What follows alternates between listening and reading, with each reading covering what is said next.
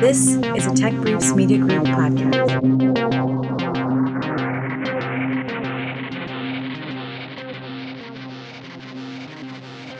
Hello, and welcome to another Who's Who at NASA podcast. In outdoor locations, firefighters and emergency responders can use GPS technology to track one another. Indoor environments like high rises and steel reinforced structures, however, frequently block radio signals.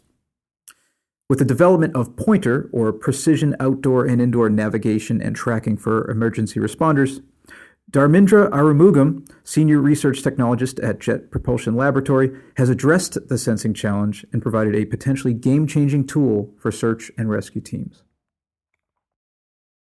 To set the stage and provide some context here, can you first explain the challenge that firefighters have uh, regarding indoors and, and the tracking of firefighters inside buildings? So, um, uh, what I've been uh, told by a number of people, including folks at the Department of Homeland Security, that uh, the problems that firefighters have is the ability to uh, know where they are in the building, typically in buildings that can be underground facilities or just high rises or just in, inside steel reinforced buildings. Uh, the ability to know where firefighters are uh, relates directly to the capacity for um, um, their teams to rescue them in the event that they are either lost or um, uh, there's a wall perhaps that's fallen on them or some other type of disaster. Um, because their job is essentially a, a day-to-day a very hazardous environment, the loss of lives is, is, is, is almost a common occurrence in most of their daily activities.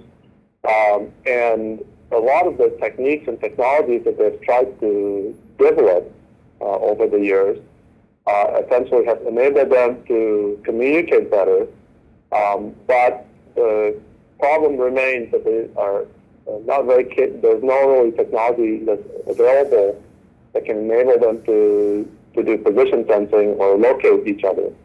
So um, one of the most critical problems that they have, and this has been conveyed to me, that the technologies that uh, exist today that to permit them to locate each other is very limited, and their operations are mostly outdoor type of uh, capabilities, but they don't uh, work indoors. And the reason for that is very simple. Uh, most of these techniques are either based on uh, camera-based systems, that can only work um, until there's an obstacle.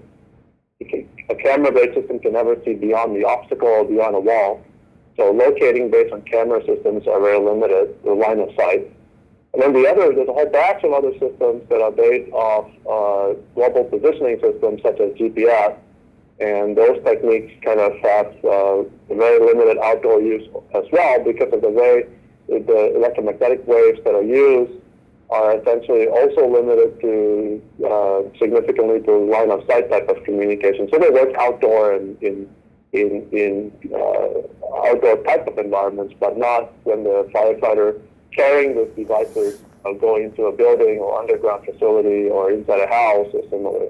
So the problems that they, they face essentially on a day-to-day basis is that they don't have technology or devices that can permit them to uh, either both locate themselves on a map uh, or have or one of their supervisors or uh, or leads know where they are. And so there's a large, you can think of a large group of people that uh, firefighters are walking into a, a, a, a, building where there's a fire and other types of uh, hazards, and they just don't know uh, both how to navigate themselves out sometimes because the building could be um, on fire, and there could be a lot of smoke, and that's a common occurrence. And number two, uh, they don't have the ability to, well, first ask for help, and if they could ask for help, uh, the help doesn't know where to go to rescue them. And because they have a very short time span of, in, in most cases, uh, seconds to minutes, uh, where lives, uh, uh,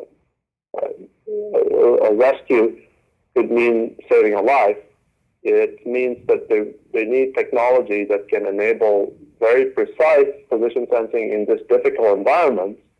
Um, and uh, to be able to do that with a very uh, quick response time, essentially. So they need techniques that can give what we call very low latency uh, position sensing, means very high update rate uh, position sensing, which is also very accurate in a three-dimensional space.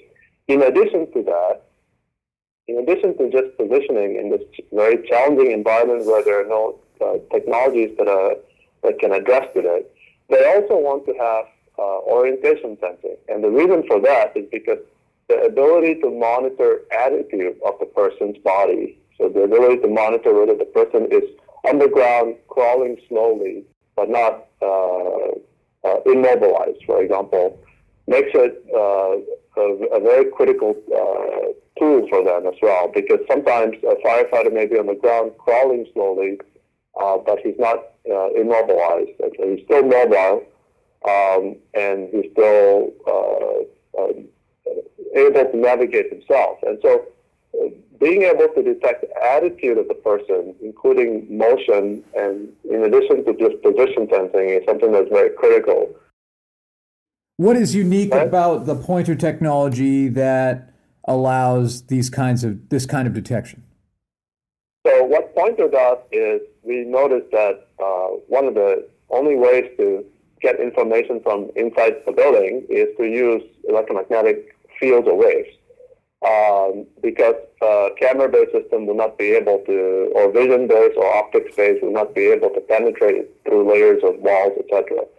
But we also noticed that uh, electromagnetic waves, which uh, are used for communications today and also for radars and a lot of other techniques, including GPS and ultra-wideband systems like ultra-wideband radars, are limited because the electromagnetic wave has both combined electric and magnetic uh, uh, field propagations that would reflect off walls. So the, the story with electromagnetic waves is that they carry energy with them. And because they carry energy in the form of electric and magnetic fields, they can propagate out for long distances and can be used very accurately for, um, uh, for remote sensing or similar. But the disadvantage is that because they carry energy, they also reflect that energy off through walls and that's why they're limited in terms of uh, penetration and use inside things like steel reinforced buildings. So what Pointer does is it exploits the fact that there is a region called the quasi-static region of the electromagnetic wave where the electric and magnetic fields can actually be decoupled into either an electric mode only or a magnetic mode only. And the purpose of doing that is that when you are able to decouple that into an electric mode only or a magnetic mode only, the wave phenomena disappears from the electromagnetic wave. And what you end up having is either just a static magnetic field that is slowly varying in time or a static electric field that is slowly varying in time. And so we call these quasi-stationary fields because the Maxwell's equations in this regime is weakly coupled. And so the value of doing, operating in this regime is that the when the magnetic and electric fields are totally decoupled, um, there's no energy transport over over distances. And so what happens is that the wave penetrates through structures very easily. So Pointer uses uh, the magnetic component of this field so that we can penetrate through the building very easily and enable position and orientation sensing. So the reason, in addition to using quasi-static fields, where we have decoupled the electric and magnetic component, Pointer uses the magnetic component of this of this field because most things in nature are non-magnetic. Most things in nature react very well to waves and will scatter waves very well because they have both combined electric and magnetic fields and they propagate energy. In a quasi-static regime, they don't propagate energy but the electric component of the field, uh, assuming you would excite electric mode only, would still be perturbed because most of us, uh, humans and things around us, like buildings, are dielectric. So they will perturb our electric field. But using the magnetic component only uh, results in very accurate position sensing uh, because most things in nature are non-magnetic and uh, because operating in the quasi-static magnetic regime, would mean these spheres would then penetrate through buildings and walls very easily.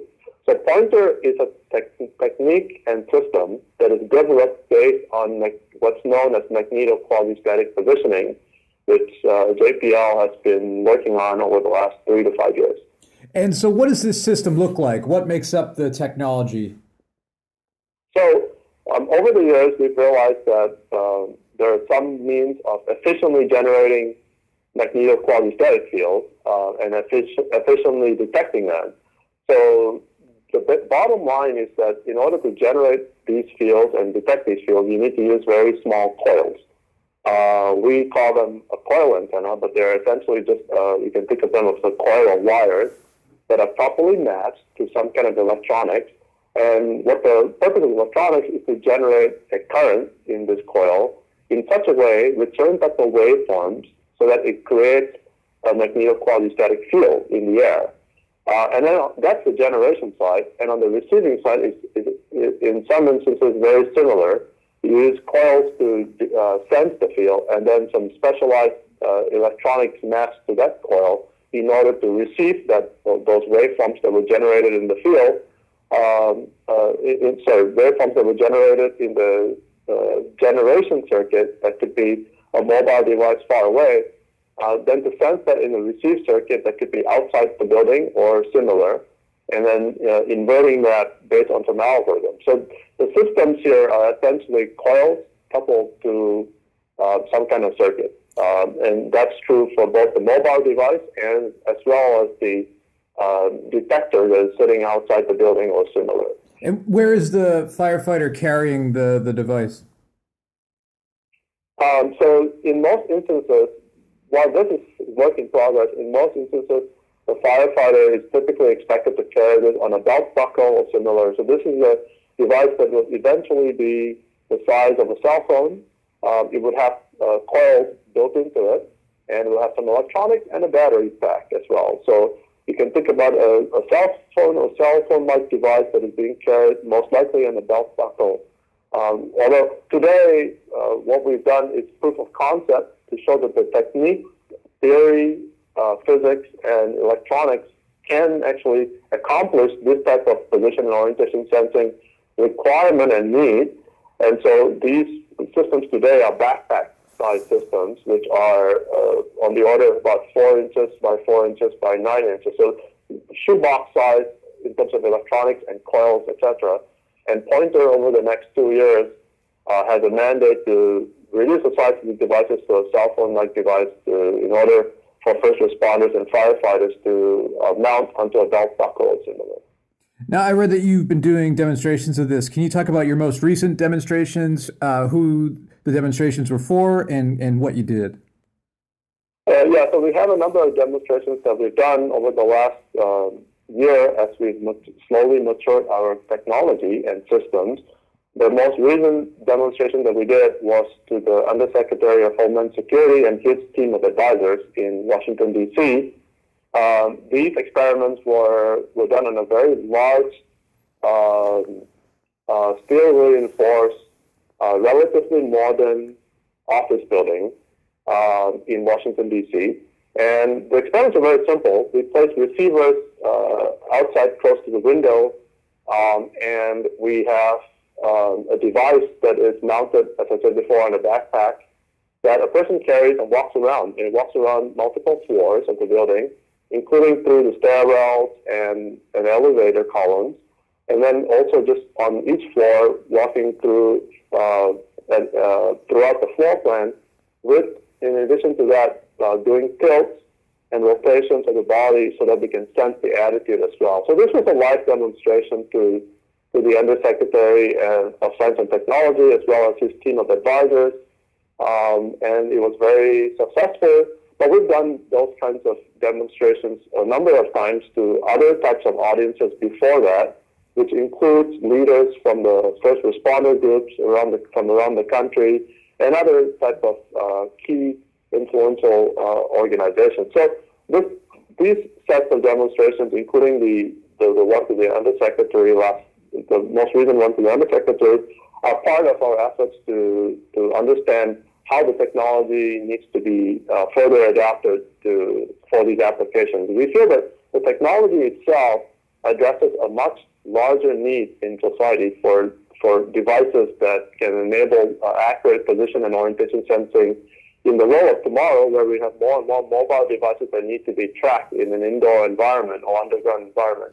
But specifically, the first responder uh, need is very critical at this point, and they have their own needs and own type of methods by which they would like to apply the technology that we are developing. So these demonstrations are, are very purposefully intended to understand their needs so that we can develop the technology to that application. Right, you mentioned it too. How, how else can this device or this kind of technology be used beyond firefighting? So there's at the moment there are a lot of uh, uh, other immediate applications um, where folks are very interested in understanding how the technology can be applied there. Those include uh, law enforcement is probably one of the most pressing uh, uh, areas where we will explore next.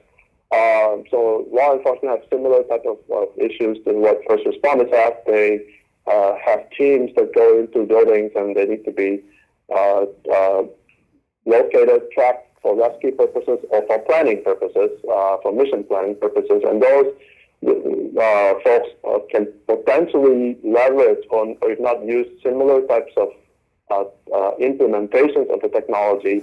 Uh, and then on, on you know more long-term use, there there's other applications that include military use as well as commercial use. And military uses, I wouldn't go into too much depth, but you can think about teams that need to use uh, accurate position information in order to both plan and execute. And in the commercial space, um, just about everyone with a mobile device would uh, would uh, gain tremendous application in the future from the ability to do very accurate 3D position and orientation sensing inside buildings. Uh, corporations like Google or etc. have been working on these type of things, but today, as you know, uh, tracking capabilities in cellular devices or any mobile devices are very limited to building level. Um, and so um, this would enable us to do centimetric type of position tracking inside the building or underground or in other types of environments, uh, in addition to the orientation tracking. And so it would open up a large number of different types of commercial applications that perhaps we are not even thinking about at the moment. What was your role in the uh, development of the technology? And also, could you tell me your, your, I guess, your job title and your position? Yeah, sure. So I'm a senior research technologist at JPL. Um, I'm in the radar section here at JPL. Uh, I'm also a program manager at JPL for the uh, Applied Physics Research and Technology Office, where I lead these type of uh, technology efforts from the start. We conceived the ideas based on physics, and we tried to uh, innovate, find sources of, of, of, funding to develop the techniques, and, and Pointer is an example of one that is slowly maturing, essentially, an idea that stems from basic physics that is slowly maturing into systems. Um, my role in Pointer was as a principal investigator, so it was some well, all the early publications were, were mine, and so it's an idea that we've been slowly developing as of, uh, over the last, as I said, about four years, four to five years. Uh, so yeah, I've been leading Pointer as the first as the principal investigator, and now as the principal investigator and also the technical lead. And finally, what's next for the, the technology? What are you What are you working on? Um, so as I said, the most immediate uh, over the next two years is miniaturizing the device specifically for first responder use we want to be able to, uh, in, in here the next two years, be able to show that we can actually have an impact in that community and also to be able to save some lives in the process. Um, so we, our, our, goal is for the next two years to have uh, cell phone-like devices that can be used in real time, uh, that, and that hopefully will be used in real time to enable uh, uh first responders to start learning how to incorporate this uh, technology into their uh, daily use. So that's our immediate goal. And then uh, long term beyond that is to address some of the other nation's needs, which includes uh, can law enforcement, uh, military, and also the commercial space benefit from the technology.